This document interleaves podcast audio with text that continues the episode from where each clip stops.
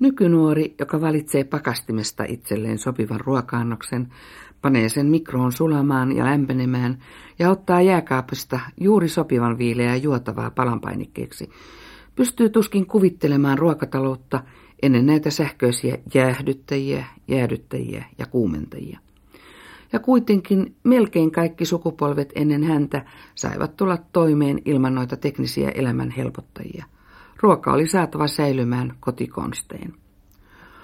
Ruoan säilyttämisen suhteen parhaimmassa asemassa entisaikaan olivat ne ihmiset, jotka asuivat maalla ja omistivat kunnon maakellarin.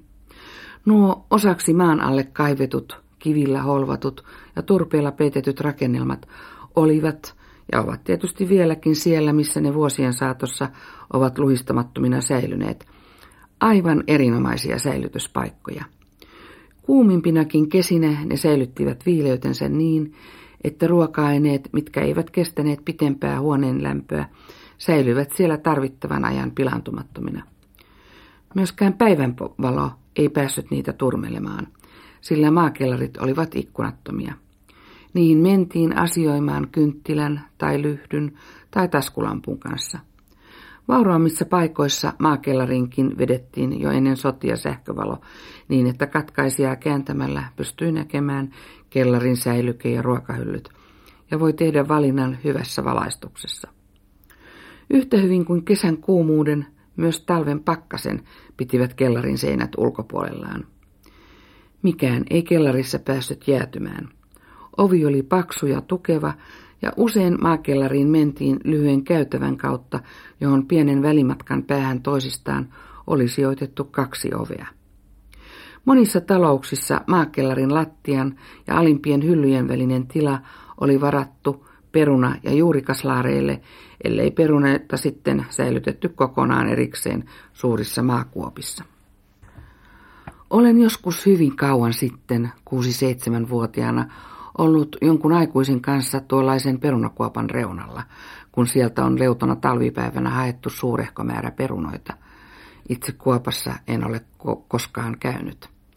Muistan, että ensin nosteltiin kuusenhavuja sivuun niin, että niiden alta tuli esiin puinen neliönmuotoinen kansi, joka oksasta tehdystä kahvasta nostettiin syrjään havujen päälle. Puukannen alla oli kerros olkia, joita myös siirrettiin sen verran syrjään, että perunat tulivat esiin. Kun kaksi mukanamme ollutta koppaa oli täytetty, aseteltiin oljat huolellisesti paikoilleen, sitten puukansi ja viimeiseksi paksu havukerros. Minun muistoissani tuo käynti perunakuopalla on hyvin kaukainen, oman ajanlaskuni esihistoriaan kuuluva. Mutta menneen talven pakkaskautena tulin tietoiseksi siitä, ettei tuota vanhaa hyvää säilytystapaa ole suinkaan joka paikassa vieläkään korvanneet sementtiset varastorakennukset. Kun aviokumppani eräänä helmikuun lauantaina palasi torikierrokseltaan, hän kertoi, ettei listaan kirjaamani Matilda Perunaa, perheemme herkkua, nyt saanutkaan, kun loppilainen vakiotoimittajamme sanoi, ettei Matilda Kuoppaa voi kovalla pakkasella avata.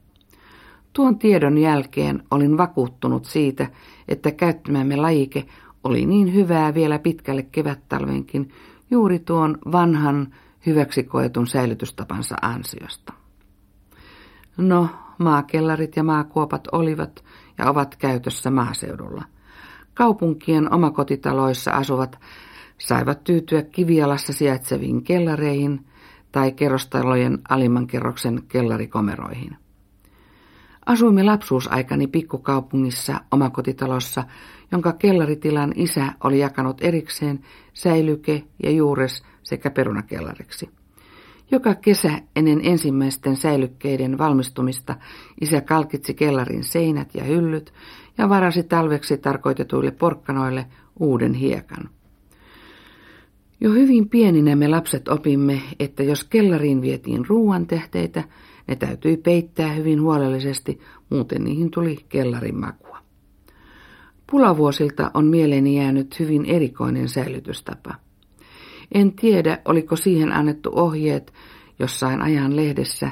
Ruokaa ja varsinkin sen säilyttämistä koskevia ohjeita oli lehdissä melko usein. Vai oliko tuo säilytystapa vanhempieni keksintöä?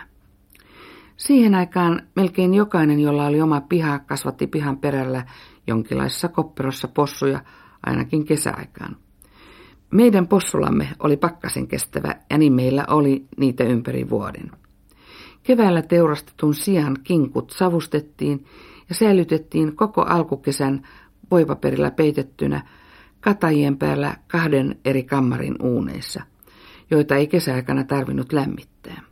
Tila oli pimeä, viileän ilmava, eikä koko noina ruokapulan vuosina ollut mitään ihanampaa leivänpäällystettä kuin nuo savustetut kinkkunviipaleet, joiden höysteeksi löytyi jo pihan kasvilavasta sekä salaatinlehtiä että punaista retisiä viipaloitavaksi kinkkuleivän ylimmäksi kerrokseksi. 3- ja 40-luvuilla ja ehkä vielä parilla seuraavillakin vuosikymmenillä piti kaupunkien kerrastaloihin rakentaa seinään kylmä komero, josta oli reikä suoraan ulkoilmaan. Näissä kapeissa komeroissa maito, voi ja leikkeleet säilyivät hyvin päivän pari kesälläkin. Talvisaikaan olivat todellisia jääkaappeja. Varsinainen jääkaappi oli nykyisen kaikkien tunteman jääkaapin edeltäjä, kaappi, johon pantiin ne jäitä. Niitä oli vain varakkaimmissa talouksissa. Ne olivat puusta ja pellistä rakennettuja kaappeja, jotka olivat yleensä valkoiseksi maalattuja ja joissa päällimmäisenä oli sinkkipellistä valmistettu kaukalo, mikä täytettiin muutaman kerran viikossa jäillä. Siinä kappaleessa, jonka minä kerran näin, oli kaukalon takaosassa reikä, josta johti putki lattialla olevaan vesiastiaan. Noihin aikoihin, jolloin nämä jääkaapit olivat käytössä, oli varsin yleistä sahata jäitä talvisaikaa varastoihin, missä ne peitettiin paksuilla sahajauhokerroksilla ja missä ne säilyivät hyvin tai ainakin kohtuullisesti aina seuraavaan syksyyn. Erilaisten kylmien säilytysmenetelmien lisäksi käytettiin säilyvyyden lisäämiseksi runsaasti suolaa ja sokeria. Lihat, sienet, kurkut ja jotkut muutkin vihannekset suolattiin, hillot keitettiin vahvasti sokerisiksi. Terveellisempiä säilöntätapoja olivat kuivaaminen, hapattaminen ja umpiointi.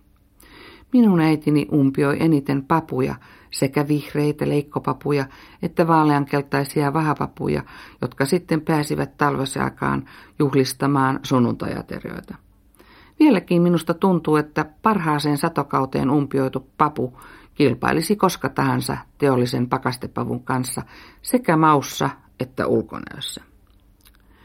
Sähköiset jääkaapit alkoivat yleistyä vasta 50-luvun lopussa ja pakastimet tulivat vasta 60-luvun puolivälissä. Onko kylmärintamalla sitten tapahtunut todella mitään radikaalisti uutta muuta kuin tuotteiden muotoilussa? On kulutuksessa. Soitin tämän asian tiimoilta ensimmäisen työpaikkaani Suomen sähkölaitosyhdistykseen ja jutustelin alan kuulumisista kollegani Raija Holopaisen kanssa – hän kertoi todella mielenkiintoisia lukuja viime vuosien muutoksista. Kun esimerkiksi 15 vuotta sitten 350 litran kaappipakastin vei vuodessa sähköä 350 markan edestä, ja jos tuo 15-vuotias olisi edelleen käytössä, olisi vuosikulutus jo 500 markan arvoista, niin nykyisin saattaa markkinoilta löytää jo mallin, jonka vuosikulutus on vain 130 markan arvoinen – ja kaikkien mallien keskimääräinen kulutus on 250 markkaa vuodessa. Niin, että on sitä jossain mielessä positiivisestikin edistytty. Mutta kaiken kehityksen keskeltäkin muistelen haikeana entisajan maakellareita kunnon perunakuoppaakaan unohtamatta.